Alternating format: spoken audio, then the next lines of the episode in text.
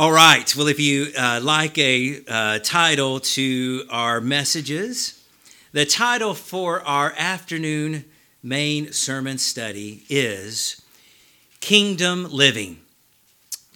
Kingdom Living. And if you have your Bibles, I invite you to open them up, and we're going to turn to Luke chapter 11, Luke chapter 11, the Gospel of Luke.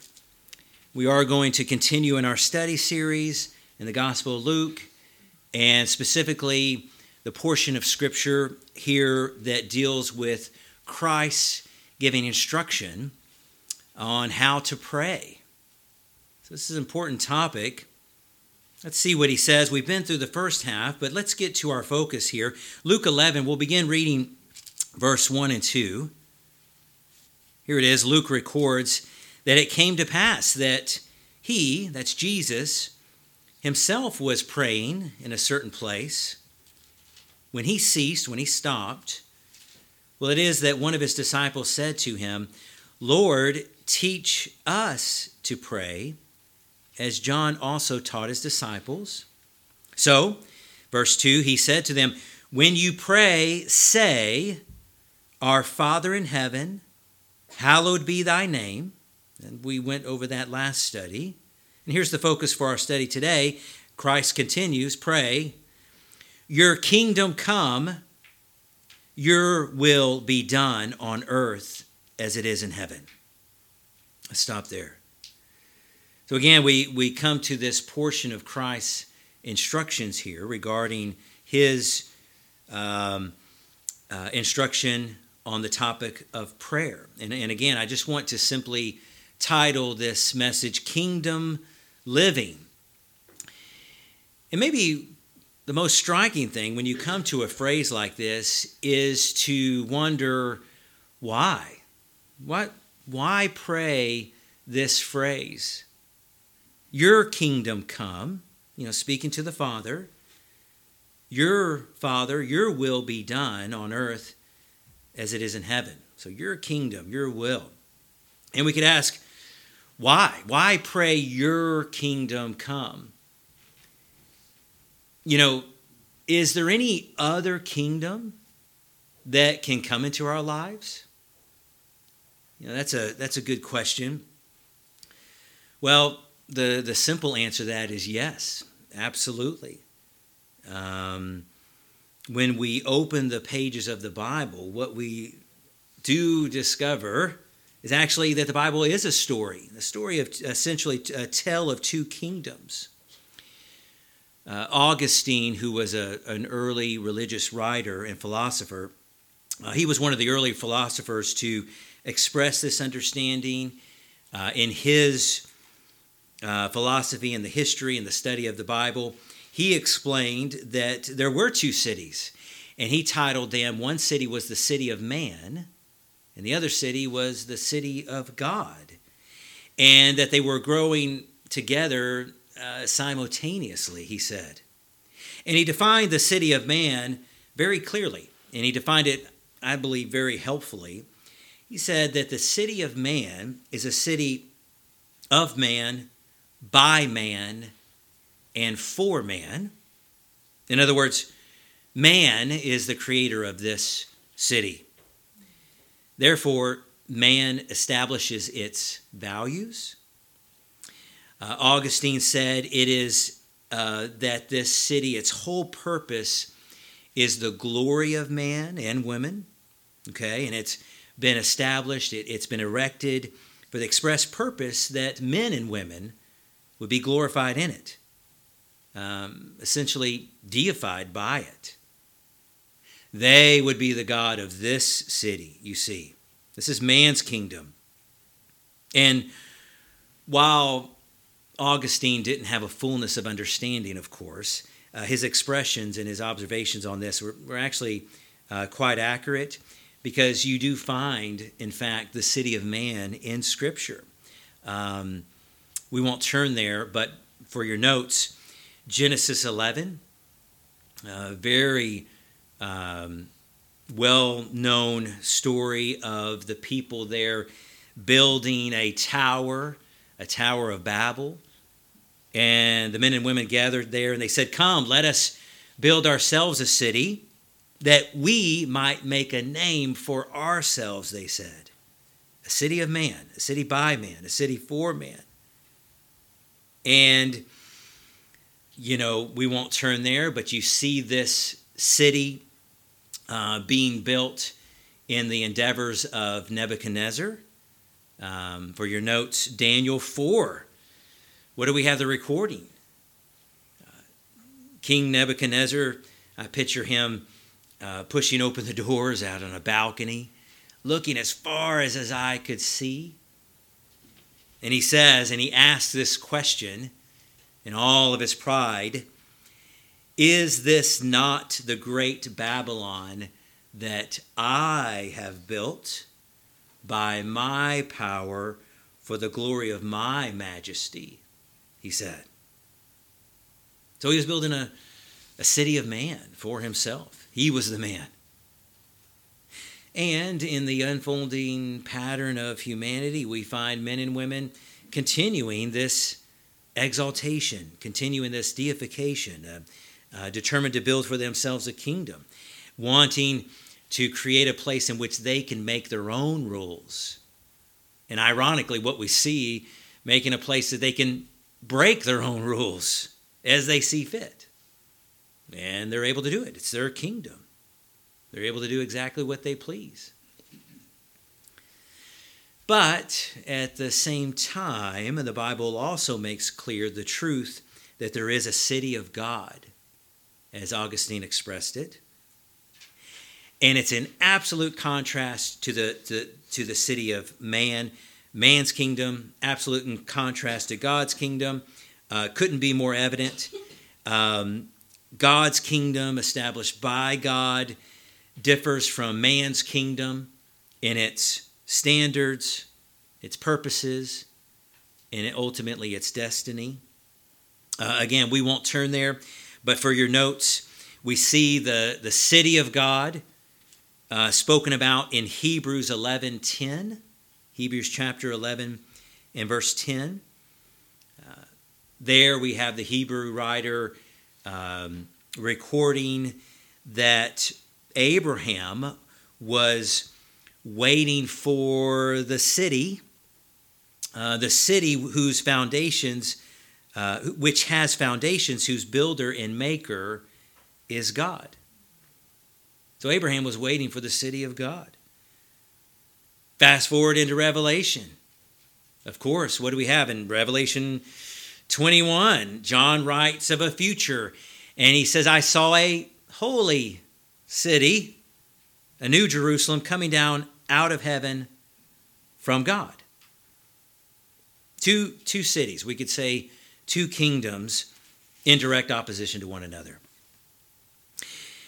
And what's interesting is the Bible says that we, in fact, are by nature part of the city of man, and that we are born in such a way where our preoccupations are with that city, born in such a way where our preoccupations are with ourselves, born in such a way where our preoccupations are what we might become, how we might be exalted, elevated, and we will continue to reside and be citizens of that city unless and until we are transferred to a new city. Transferred by the means of being redeemed by God's grace from the city of man to be part of the city of God, and therefore part of a whole new kingdom.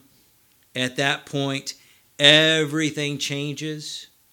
We are ruled by a different kingdom, and it takes over everything. It takes over everything we do, everything we say, everything we think. And unless ultimately that transfer occurs in our lives, we will not ultimately see the kingdom of God. We know the ultimate fulfillment is when Christ returns to usher in his Father's kingdom. We are converted from physical to spiritual. No man will see the kingdom of God unless that ultimate fulfillment happens. That is true. But it is for some that we are being called to bring that kingdom living into reality today. And for those, Christ speaks to them then. He speaks to his disciples, you and I today. And he says, pray that God's kingdom, the Father's kingdom, your kingdom come, your will be done on earth as it is in heaven. We are to pray that, he says. But I can tell you that until you and I are truly transferred from the kingdom of man to the kingdom of God, we will not be able to truly pray this part of the prayer, of the model prayer here. And I don't want us to miss the fact that reading and saying these words, praying these words to the Father, it is a remarkable thing. In fact, to even utter a couple of these phrases from our lips, it's something. Your kingdom come, your will be done on earth as it is in heaven. Can you truly pray this? Can I truly pray this? Can we pray these words today? Before you answer, let's think about what we're asking for here. Father, we talked about this earlier, to even that shows that we are in an intimate relationship with God, that we can even call him Father. Father, today, living amongst and within the city of man, I am acknowledging my devotion to your kingdom. I am submitting myself not to my own kingdom. I am placing my full allegiance to you and to your Son, the King. And with that, I am leaving behind my will that attaches naturally to the city of man. But rather than submit to it, I am submitting myself to your heavenly will, committing myself, all of myself, to your kingdom. In other words, because, Father, you have redeemed me by your Son, the King, I now pledge my life to heavenly kingdom living. And so while I ultimately wait for your Son, the King, to return, to fully usher into it, I pledge my allegiance now to raise my eyes from this earth, put my eyes upon you and your heavenly kingdom, to be under its rule and authority, all of me. So I wonder if you can pray this today. I hope we can. We must pray this prayer. And if there's anything I don't want to fail to get across to you today, is the fact that you today are a citizen of this new kingdom.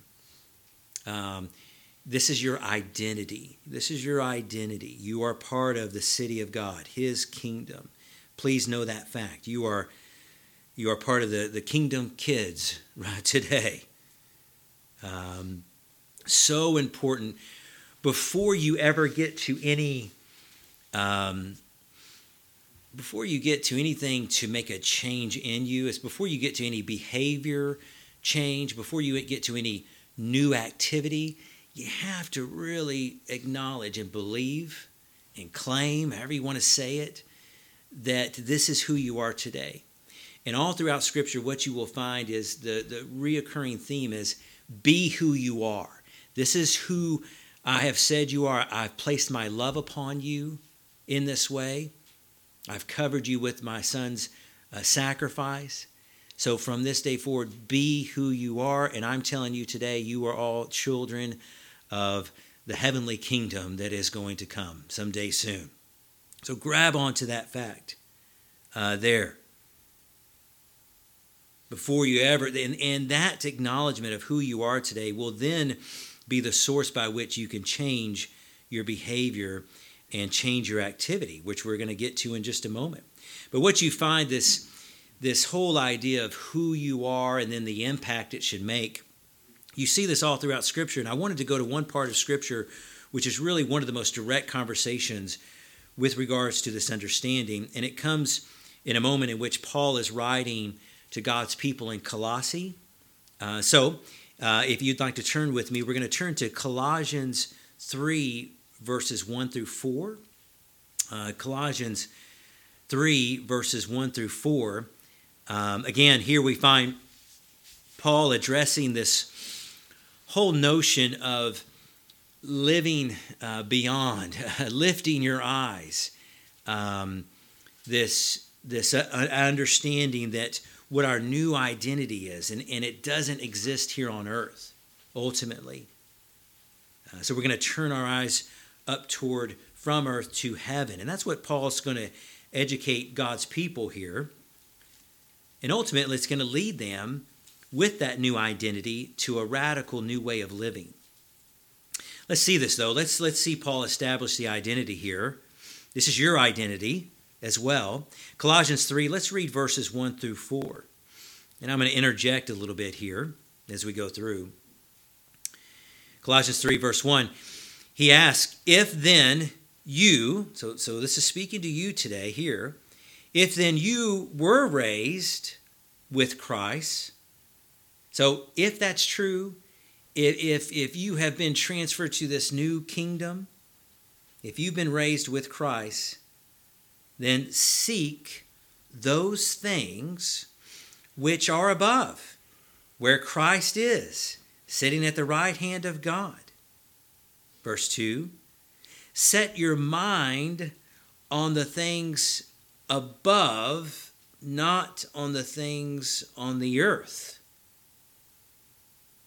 Verse 3, for you have died, and your life is hidden with Christ in God. When Christ, who is our life, appears, then you also will appear with him in glory. So let's stop there. So verse 3, he's reminding them, you're no longer part of the city of man. While you dwell in it, you've died to that man. You've died to that woman. And you now are to lift your eyes, lift your heart, lift your priorities to those things above. So if this is true of you, if that is true, then seek, middle of verse 1, seek the things which are above, where Christ is, that's our King. Verse 2, set your mind on the things above, not on things on this earth. So you've been raised with the King, we could say. And you're going to be fully devoted. You're going to be fully ruled now by the city of God. So while living here on earth, you now live as a citizen, as a representative of the kingdom of God. So that, like we said, verse 4, ultimately, when the fulfillment comes, you're going to be ushered into and brought up by our King as he ushers in the kingdom of God. So this is your new kingdom. This is your new identity. You are citizens of the kingdom of heaven today. So seek those things which are above, he says. Your new citizenship, your new identity. So when you and I are preparing to look at this part of the model prayer in a fresh way, preparing to pray these words, your kingdom come, your will on earth be done as it is in heaven. The first thing to consider is this whole issue of identity and to know that you're grounded in the King Jesus today. He's our new King, and therefore he rules everything. You are the new kids of the kingdom. I did this morning. I almost said new kids on the block. That's dreadful 90s band. Which, I wouldn't admit to my friends that I actually liked more than they thought I did. Don't always have to say everything that hits your mind. We'll edit that out. Don't worry about it. But we are the new kids of the kingdom. That's your identity. Claim who you are. And so with that understanding, Pray that that hits your heart deeply and that you truly believe that. And then you'll be prepared to then start making those identity changes, if you will. So the changes in your life with this new identity. And it will move you to then becoming who you are. Be who you are. If you are a kid of the kingdom, this is who you are. And that's logically where Paul continues this letter here. And he now moves from their identity to their activity. So now with rulership in this new kingdom, everything changes. And that's where Paul moves in verses 5 through 11 here. So verse 4, the king's coming. Verse 5, therefore, he says, okay, kids of the kingdom, therefore, put to death, he says, verse 5, your members, which are on the earth, which are part of that old city. What are some of the qualities of the city of man? Well, here it is. Fornication, uncleanness, passion. If you look up the translation there, it's impure passion, evil passion, evil desire, covetousness, idolatry. No, covetousness, which is idolatry. Verse 6.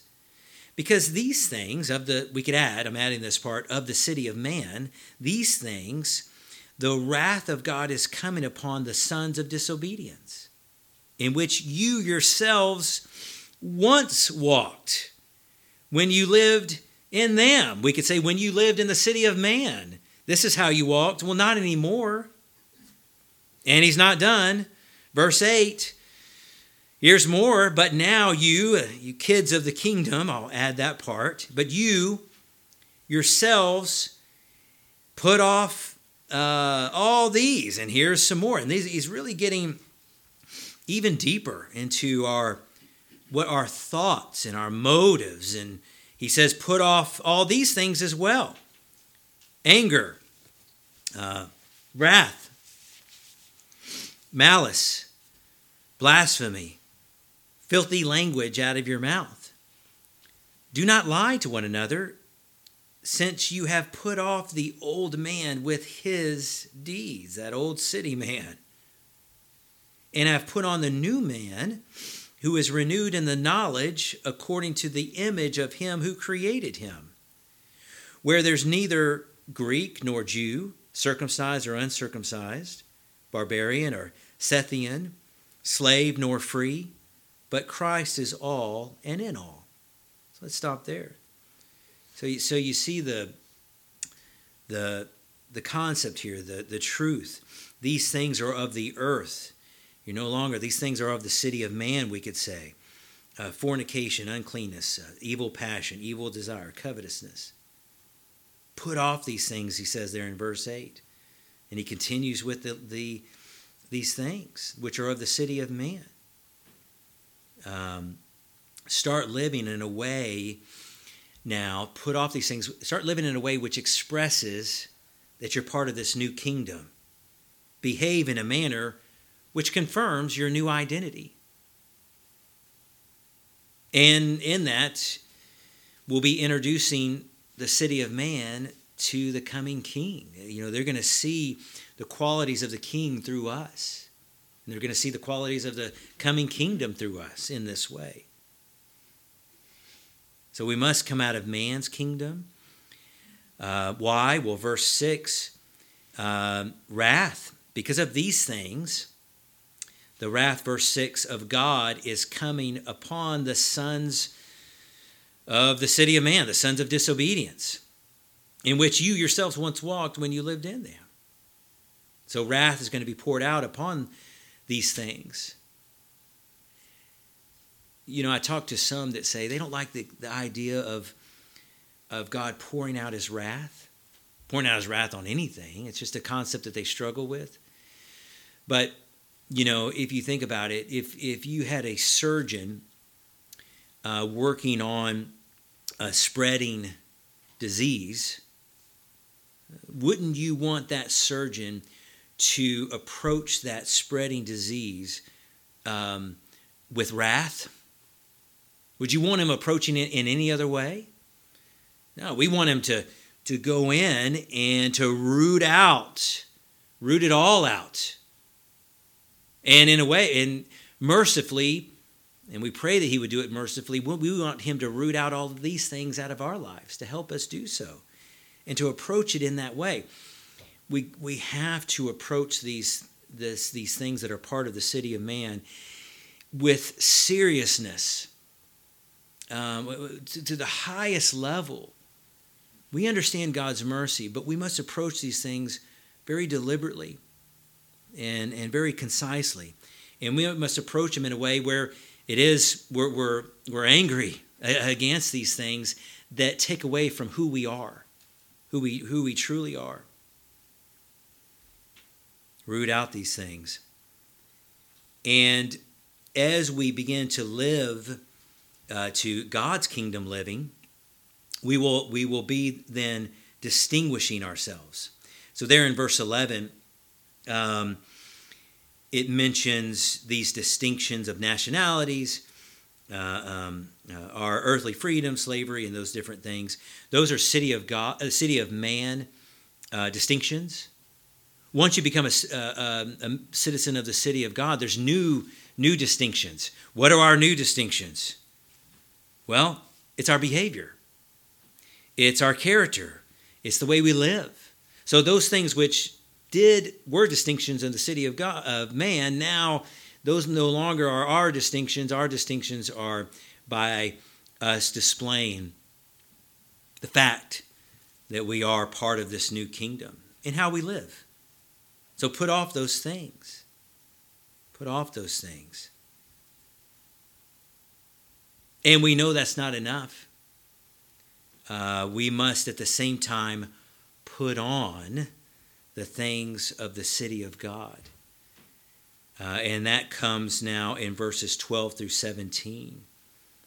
Here's the clothing, if you will. If you want to think about it in imagery, we've taken off the clothing, that old clothing that we wore in the city of man, and we've put it in a trash can over here, and now we're going to put on this new clothing. What is this new clothing? Well, here it is, verses 12 through 17. Put on, he's going to say. So verse 12, therefore, as the elect of God, I'll add, as a kid of the kingdom, as the elect of God, holy, God has made us holy and beloved. He's placed his love on us. So because of this new identity, put on, and here's the list. Here's the clothing that we wear.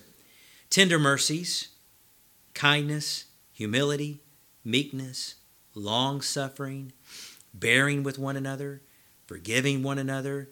If anyone has a complaint against another, even as Christ forgave you, so you also must do.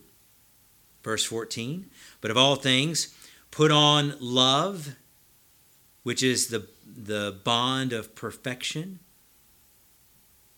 And let the peace of God rule. So this new kingdom rule. Let the peace of God rule in your hearts, to which you also were called into one body. And be thankful. We can say be thankful. You're now transferred here. Verse 16, let the word of Christ dwell in you richly, in all wisdom, teaching and admonishing one another in psalms and hymns and spiritual songs, singing with grace in your hearts to the Lord. So this is all we're singing in this new kingdom of God, this new city of God. And then this great summary statement, verse 17, and whatever you do, in word or deed, do all in the name of the Lord Jesus, giving thanks to God the Father through him. Let's stop there. So, city of God dwellers, God has put his love upon you. You're beloved, therefore holy. So be who you are, he's saying. You are now citizens of the kingdom. in everything that you do. I hope this pricks your heart a little bit. Verse 17, now that you're placed in this new kingdom, whatever you do in word or deed, do all in the name of our Lord Jesus. So our King, we could say there. Whatever you do. Whatever you do. That is so comprehensive, you know. Now that we've been brought under this new rulership. And we could ask, how has this all worked out? Well, it is displaying these new garments. You know, again, if you think about the fact that you have taken off these dirty, we could say smelly, old clothes, and we've placed them in the garbage pail. And I just want you to picture maybe the image of God laying out these new garments, and they're white, and perhaps love is the belt, you know, love is the bond, as it says, and that cinches all these new clothing on us, and they're pure, just the whitest you could think of. And can you ever imagine then taking these clothes off and putting on some of those old clothes back on? You know, when I participate in City of Man activity, which we just read just a minute ago, it is just so incongruent with who I am. It's so inconsistent. It's so inappropriate. It's so inappropriate that I would take these garments off and put those garbage pail garments on. And if you're like me, when you participate in some of those activities that we just read about, you feel so bad. And it's just, you feel so bad, none other than just the fact that it's just not who you are, and it's not representing the King. And I know you have too. You pray, and it's just like, Father, this is not who I want to be. I don't want to be this. I don't want to participate in this activity anymore, and I'm so tired of it. It's exhausting. Help me. And then what you'll find is God's right there, and who He, the white clothing is still there for us to put back on. He forgives us, and He allows us that forgiveness. And then we know it's not enough to put off those things, but we need to put on these things here. And by the way, this is a great list as we're preparing for Passover in the next upcoming months. Go through this list and think about, how am I putting off some of these things? Don't be overwhelmed. Pick one or two. Concentrate on putting off those things. And I want you to look at this list and think, what are a couple of the garments I want to put on in a more deliberate way, in a greater way? It's a great list in preparation for Passover here. And really put yourself in that imagery.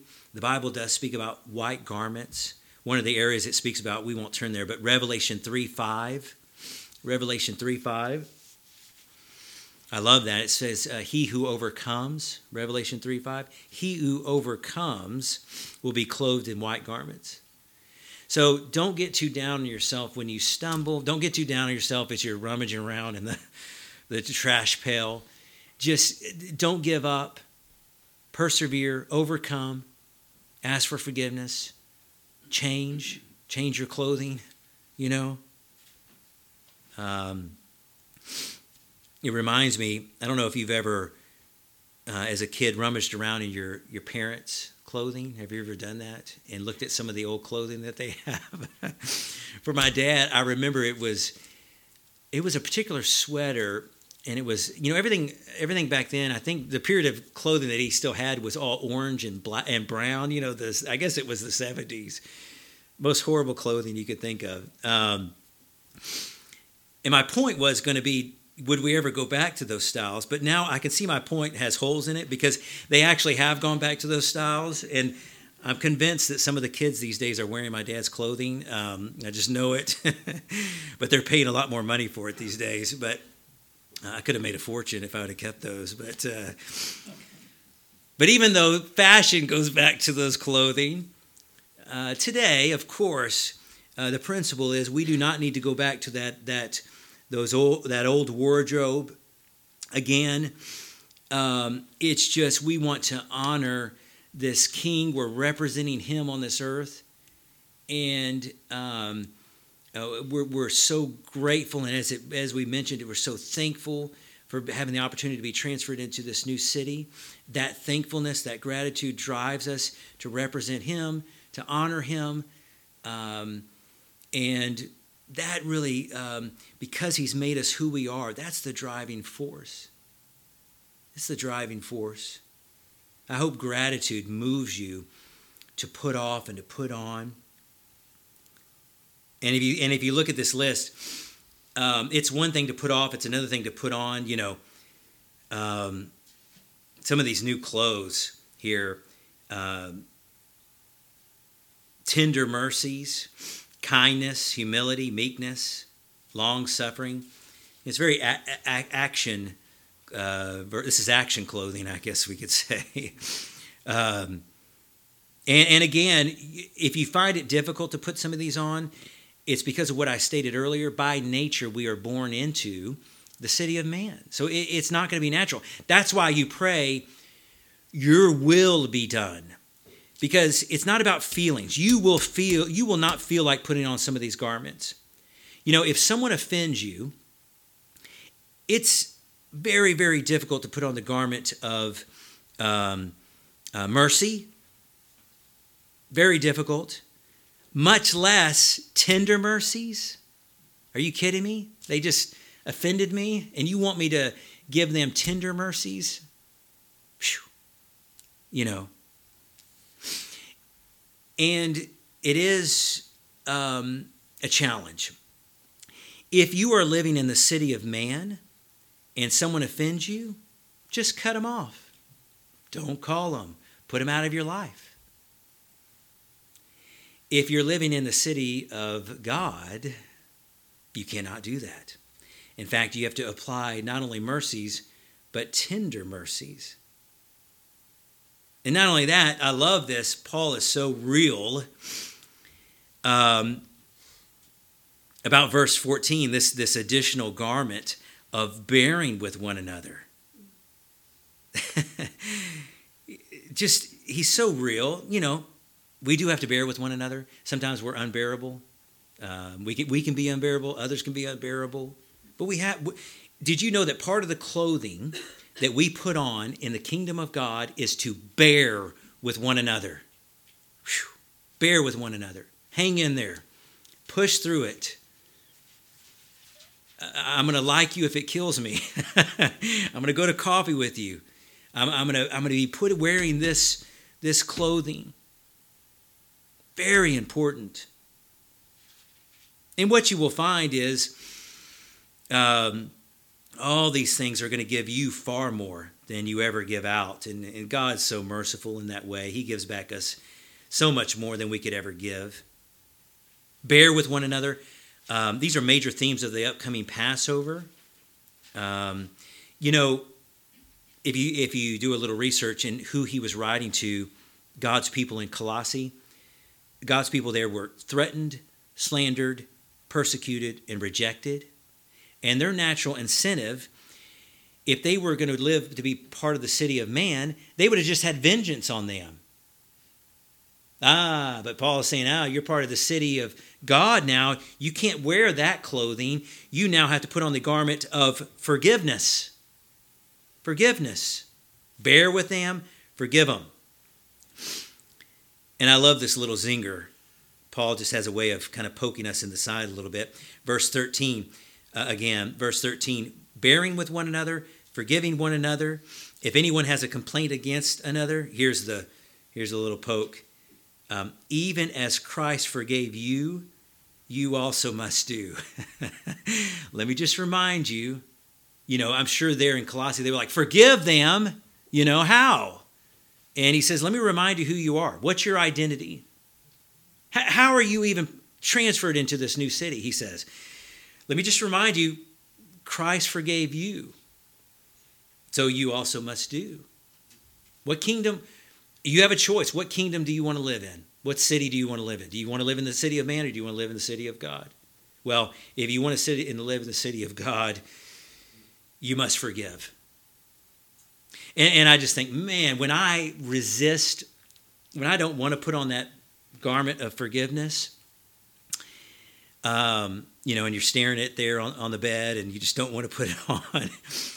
I know at that moment that I'm resisting it, I am consciously or unconsciously reducing my need of forgiveness, and I'm elevating the other person's need of forgiveness, right? So I'm reducing my own need of forgiveness in that moment, and I'm elevating the other person's need of forgiveness,